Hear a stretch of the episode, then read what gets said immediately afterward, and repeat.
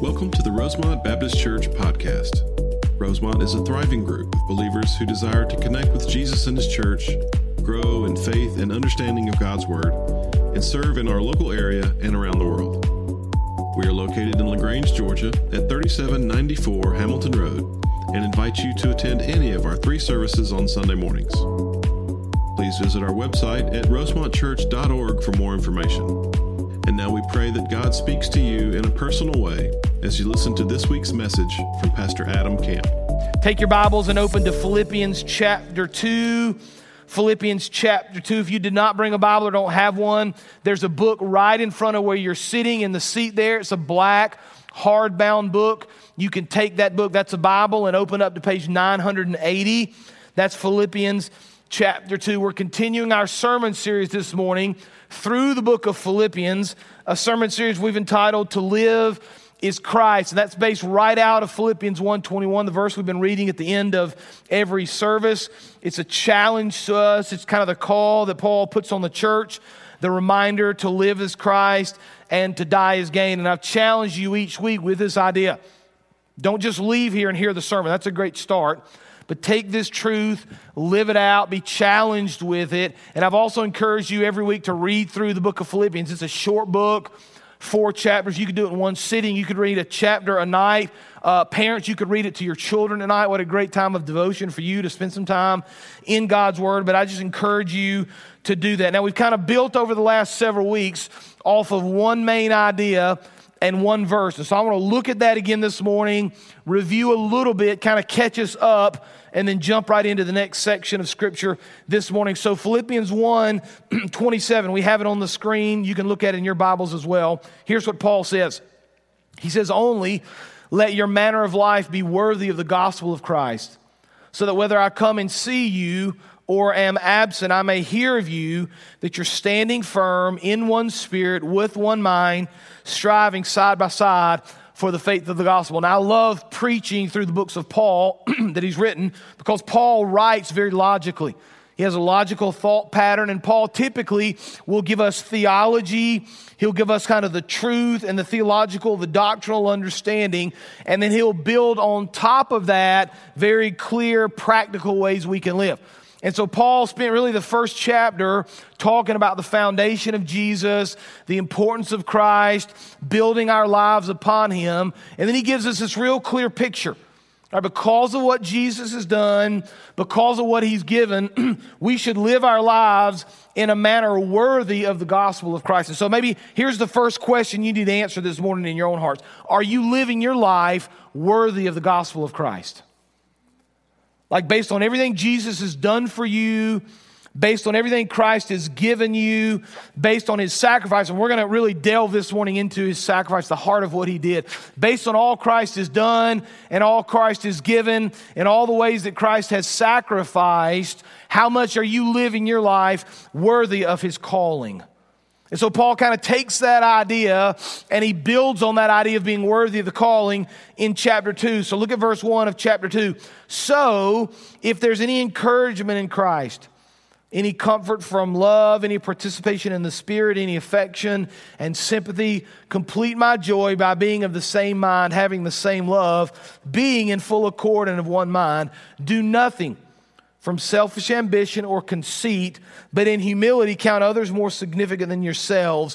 Let each of you look not only to his own interests, but also the interests of others. Have this mind among yourselves, which is yours in Christ Jesus. So Paul says, listen, there's this idea of unity. There's this idea of one spirit. There's this idea of, of building our hope and our foundation in Christ. And then verse 5, kind of having this mind.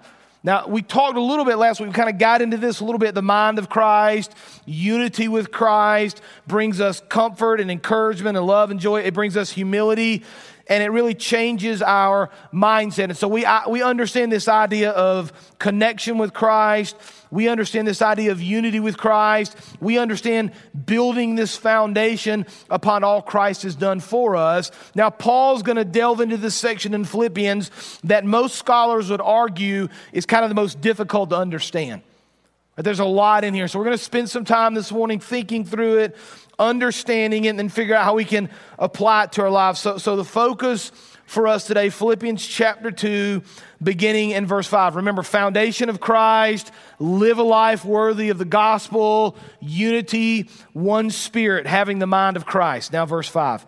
Have this mind among yourselves, which is yours in Christ Jesus. Right? So Jesus is our example. The way he thought, the way he lived, the way he acted is our model. Here it is in verse 6.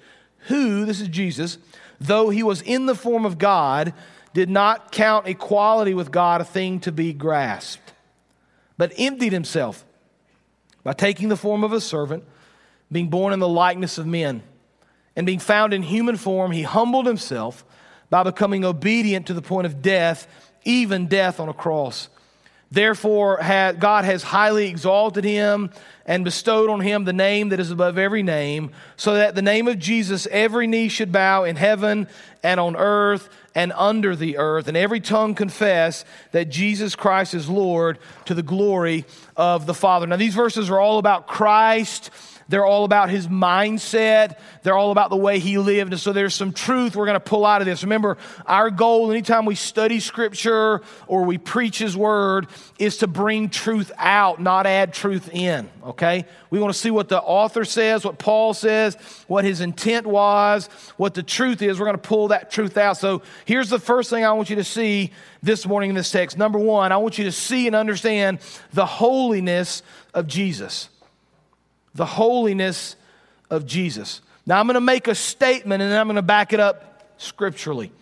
Right? A lot of us know this, a lot of us have seen this, but I want to make sure you understand it from the standpoint of what the scripture teaches. Here's the statement very simply Jesus is fully God. Jesus is fully God. Now, I want you to notice something in verses 5 and 6. So let's pull verses 5 and 6 up, and I want you to notice exactly how Jesus is described here, right? Because Paul's going to talk about him and clue us in a little bit about who he is. Have this mind among yourselves, right? So your calling is to have the mind of Christ. Have this mind, the mind of Christ among you, which yourselves in Christ Jesus. Who, this is talking about Jesus, though he was in the form of God, there's one of the first clues Jesus was in the form of God, did not count equality with God. There's another clue equality with God, a thing to be grasped. Right? So we get these two kind of big phrases thinking about Jesus. He was in the form of God and he was he had equality with God, right? So the question becomes, what does it mean to be in the form of God? Does it mean he, he looked like God? Does it mean he just had the appearance of God? Does it mean he had something draped over him that gave him a, a godlike quality? Well, I would argue, and I believe the Bible speaks to this, I'm going to show you in just a second. He didn't just appear or look like, he was, in fact, fully God. Jesus was 100% God. Now, look, I want you to see what's happening here, right? Because we, we need to be careful. Now, if you're going to be uh, thoughtful and maybe intellectually honest, you're going to look at this and you're going to say, wait a minute, it just says he had the form of God and maybe, maybe had equality with God. What do we understand that to mean? Like, can, can we find anything else from that, right? Because one of the rules of interpretation, and this is important, one of the rules of biblical interpretation is you never build a doctrine from one verse. Did you know that, by the way? You can make verses say just about what you want them to say. You can make the Bible say just about anything you want it to say. Trust me, there are books written out there, there are articles written out there where people have written this entire doctrine, this entire theology off of one verse. If you're using one verse only to back up your views, you need to take a step back and do a little more study. And so, one of the rules of interpretation is we let the Bible interpret itself, right? So, are there other scriptures that speak to this idea of Jesus being fully God? Is this the only place we see it? Because if this is the only place we see it, we kind of think, well, surely there should be something else. Surely there's more. What we find, in fact, when we study Scripture, is that the New Testament is filled with examples that point to this truth that Jesus is full of God. Now, just pause, hit the pause button for one second. I'm not telling you anything you don't know, probably, maybe a few of you, but most of you have heard this before. Right, this isn't, this isn't uh, uh, shattering your mindset or reinventing the wheel. We know Jesus is fully God, but this matters. We're going to plug this into something here in just a second. This matters when we begin to see now what Jesus did with it. Okay, so let's kind of understand that he's fully God, and then let's see what Jesus decides to do with his deity, because that really, really matters as far as we're concerned. So let me give you a few verses that clearly point to the deity of Christ. We have them on the screen. Hebrews chapter 1, verse 3, right? We're building this case that Jesus is fully God. Here's what the scripture says He is the radiance of the glory of God and the exact imprint of his nature. And he upholds the universe by the word of his power. After making purification for sins, he sat down at the right hand of the majesty on high. John chapter 10, verse 30, Jesus says, I and the Father are one. Another way you begin to understand that Jesus was fully God is because he makes the claim scripturally to be fully God. And when he does, on several instances in scripture, people try to kill him because he's blaspheming the name of God. So, for example, in Mark chapter 14, beginning in verse 61, Jesus has been arrested. He's about to be crucified. Here's what the scripture says this is Jesus, but he, that's Jesus, remained silent and made no answer.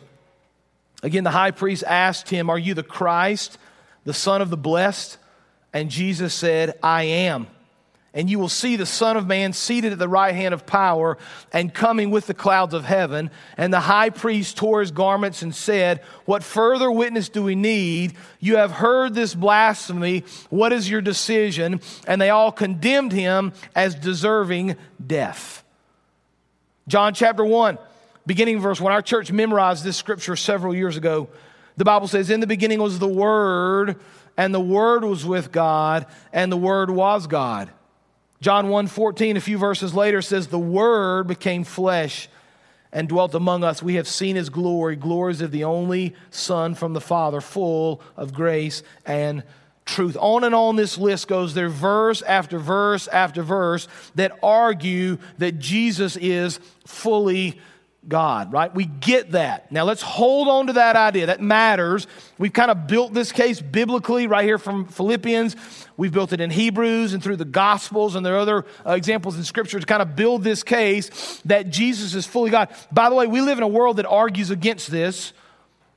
Right, there are people that would say Jesus is a good teacher, uh, Jesus is a prophet, Jesus is a religious leader, but not many people go as far as to say Jesus was fully God, right? So now we have this uh, understanding biblically. We've kind of built this case to say Jesus is fully God. So hold on to that.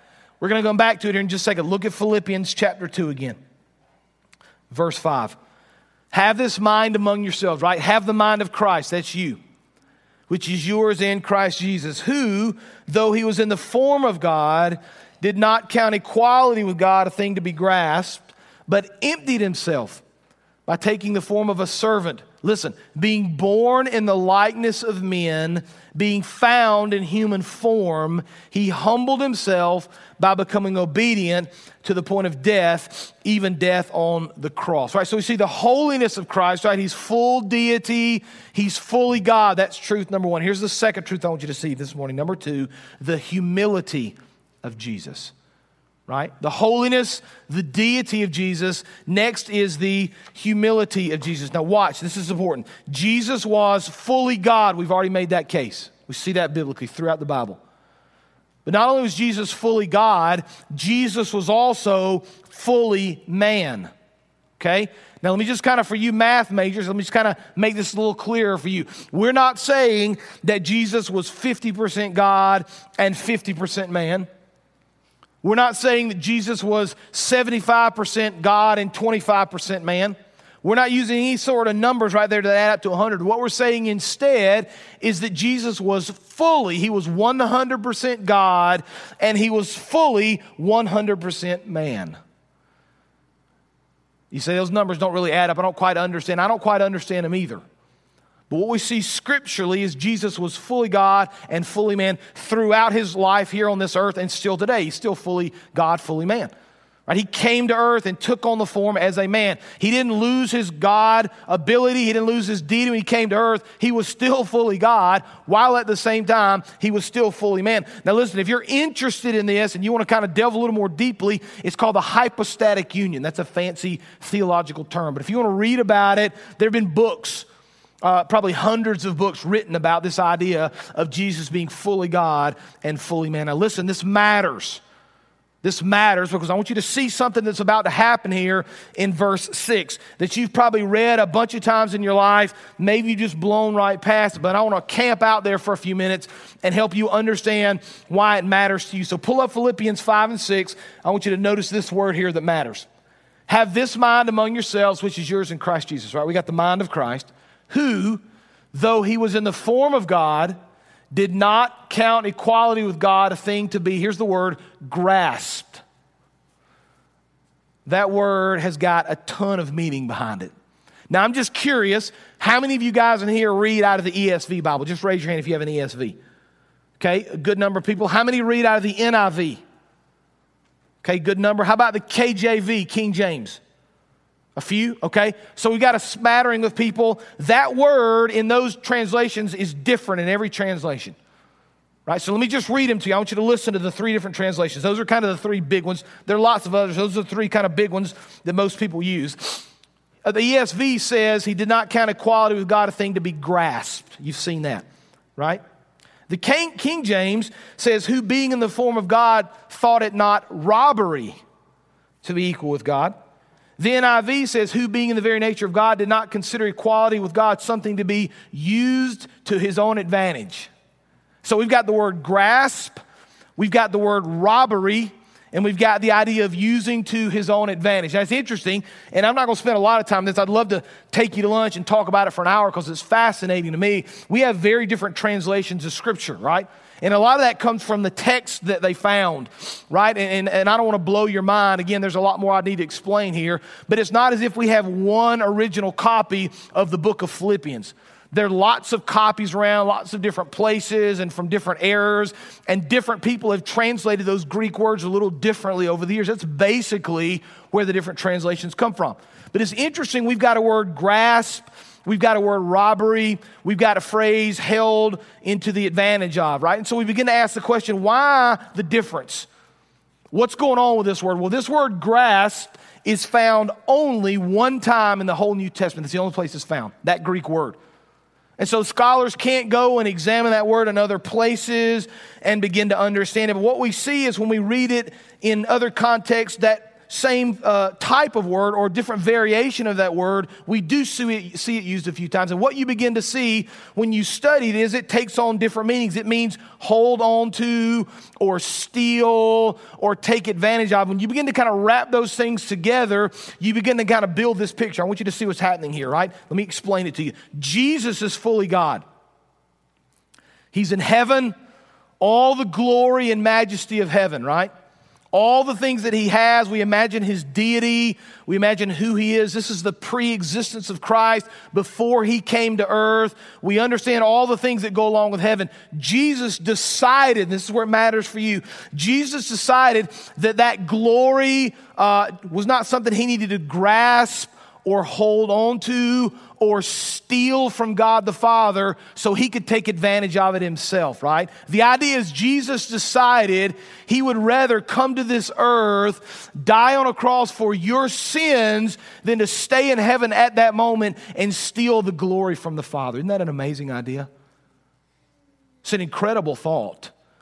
When you begin to think about his deity and all he had and all he'd been given and the glory of heaven, and Jesus decides, I'm not going to grasp that. I'm not going to hold on to that. I'm not going to steal that. I'm not going to use that for my advantage. Instead, I'm willing, we'll see in a second, to give myself up for the sake of the people of the world so he can die on the cross for your sins. That's incredible. That's incredible. I, I think about if I had the opportunity to have all the stuff in the world. Right, I, have had the opportunity to see some neat places. I mentioned India before, and, and several of you have been. Uh, you've seen pictures of this, but I've been to the Taj Mahal in India. Taj Mahal is incredible, beautiful, marble, glorious in its creation and beauty, and uh, known the world over as one of the most beautiful places on earth. And I would agree, it's incredible. But I think, you know, if somebody offered me that, Or they offered me the kingdoms of the world. They offered me riches and glory and power and majesty. Would I be able to say, I'm not going to grasp those things? I'm not going to hold on to those things. I'm not going to use those things for my advantage. He said, I'm going to give all of those things up for the sake of somebody else. I, I don't know if I could do that. And, and then I think about Jesus. Remember the temptation of Jesus? The Bible says he was led into the wilderness by the Spirit. And the devil tempted him three times. And one of the temptations was when he took him on the, on the top of the mountains and he showed him all the kingdoms of the world. And the devil said, Listen, if you'll just bow down to me, all of these kingdoms will be yours. And I'd never quite put it in perspective until I really studied this passage of scripture this week. But when the devil offered Christ all the kingdoms of the world, Jesus turned him down, of course and said, You only worship the Lord your God. I didn't quite put this together, but Jesus had already turned all this stuff down. And he'd already given up the glory of heaven. He'd already given up the majesty of heaven. He'd already given up all these things. He didn't want to grasp them or hold on to them or use them for his advantage. He wanted to instead use those things to bring glory to the Father and give you the chance of salvation. Jesus, listen now, Jesus gave up heaven for your life. Did you know that? It's hard for us to imagine, man. It's hard for us to, to get our minds around and understand. So let's make, it a, let's make it a little more simple. Let's kind of bring it closer to home. Let's put it into a phrase maybe you can understand. What are you, Jesus said, listen, I'm willing to give up my position to bring glory to the Father. What are you willing to give up to bring glory to the Father? Like, how are you using your position to glorify Christ? How are you using your status or your wealth or your influence? What are you doing to bring glory to the Lord? Because I, want you to notice what Jesus does here now in verse 7, right? So, this idea of being in the form of God and equality with God, he didn't want to hold on to that. He wanted to give that up for the sake of the world, for the sake of the glory of the Father. And instead, look what he does in verse 7. But he emptied himself. This is Jesus by taking the form of a servant, being born in the likeness of men, and being found in human form, he humbled himself by becoming obedient to the point of death, even death on the cross, right? Jesus said, Listen, I'm willing to give all these things up for the sake of bringing glory to the Father and dying on the cross for the sins of the world. One writer said it like this Jesus considered his deity an opportunity for service and obedience. Instead of using all he'd been given to his own advantage, he used it for others, for those who had nothing. He used it for us. All of the authority and power available to him became a channel of giving rather than a conduit for getting. His focus was not on being served, but upon serving others, not upon exalting himself, but of emptying himself in obedience. And I want you to notice what Jesus does here, right? The Bible says that Jesus humbled himself, but that wasn't enough. So he had to become a servant. That wasn't enough. So he had to become a slave. Still not enough. He had to become obedient, completely obedient, still not enough. He had to give his life, still not enough. He had to give his life, the Bible says, even death on a cross. Right? We, we, we've heard uh, the, the old rags to riches story, right? This is the story of riches to rags. But here's the amazing thing about it. Look at verse 7 again. Pull back, go back to verse 7. Here's the amazing thing about this riches to rags story. Nobody forced him to do this. The Bible says that he emptied himself. You see that? He made this decision. He's going to give up his life for you. He's going to give up all this glory of heaven and the majesty of heaven for you. He's going to humble himself to the point of death. He's going to descend from the glories of heaven to the pits of the earth and die on a, a, a wicked cross for your sins. It's incredible. We miss that. We, we miss it even right now in this moment, trying to understand it. We'll never fully grasp what Christ did for us. When you begin to take into consideration his holiness and the glory and what he had and what he gave, it brings us to the point of worship. Right? This is the opposite of what the world says. Because the world says, listen, the one with the most power, the one with the most money, the one with the most fame, that's the important person. Jesus says the opposite. Jesus says the one who's willing to give up the most is the greatest. The one who's willing to sacrifice for others is the greatest. The one who's willing to suffer so that others can know Jesus, that person is the greatest. The last will be first, and the first will be last. Jesus said, I'm not going to hold on or steal or use this glory to my advantage. I'm going to empty myself. I'm going to take on the form of a human being, die on the cross for your sins. It's the greatest story ever told. Story of sacrifice and ultimate love. And I want you to notice where that leads us. Look at verse 9. Philippians chapter 2, verse 9. Therefore, right, because of what Christ has done, because of this incredible descent from the glories of heaven to, to, the, to the sin of the earth, willingly, therefore, God has highly exalted Jesus and bestowed on him the name that is above every name, so that the name of Jesus, every knee should bow in heaven, on earth, and under the earth, every tongue confess that Jesus Christ is Lord to the glory of God the Father, right? We've seen the holiness of Jesus. We've seen the humility of Jesus. Truth number three, we see now the hope of Jesus. There's absolute hope in Christ. Why? Because he's our Savior. One person said it like this To properly understand the person and work of Christ as believers, we must appreciate him as being both fully God and fully man. Unless Jesus was fully God and fully man, this act of redemption would have been incomplete. As both God and man, he came to earth, lived a sinless life, died on the cross, rose again, intercedes for us before God, and will one day return as the conquering king. See, because Jesus was fully God and fully man, he got to be, as Timothy says, the mediator. Right? A mediator brings kind of two sides together.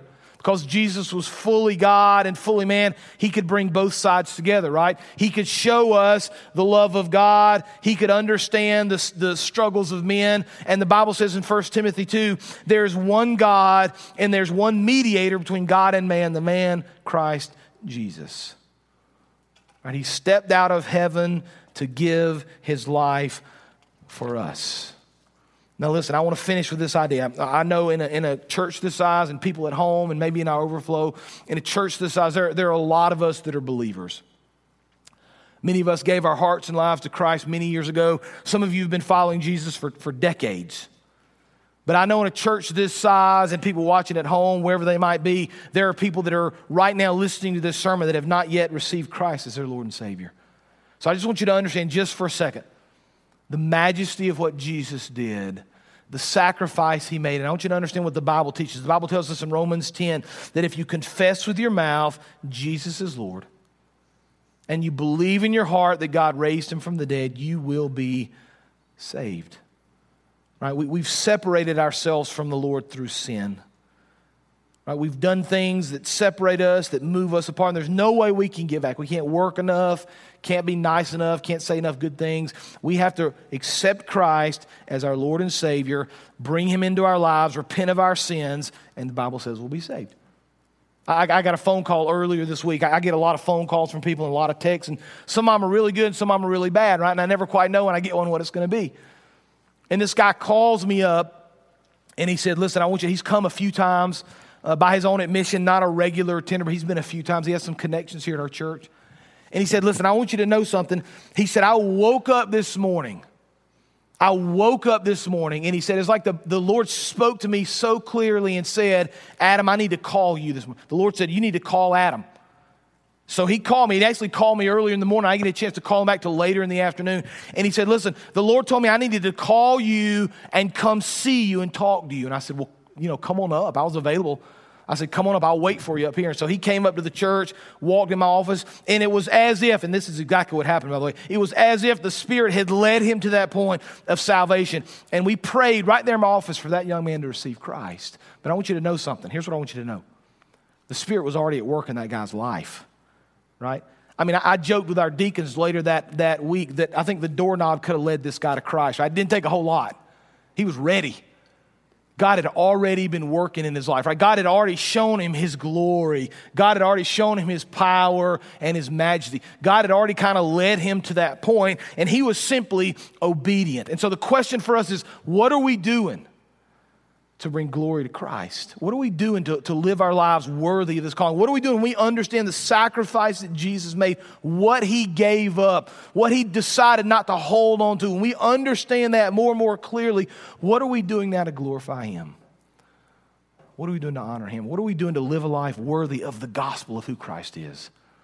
And so our, our team's going to come up here in just a second. We're going to have a time of invitation. And this altar is always open for you. You can come and pray anytime you want to. I hope you do that. I'll be happy to pray with you.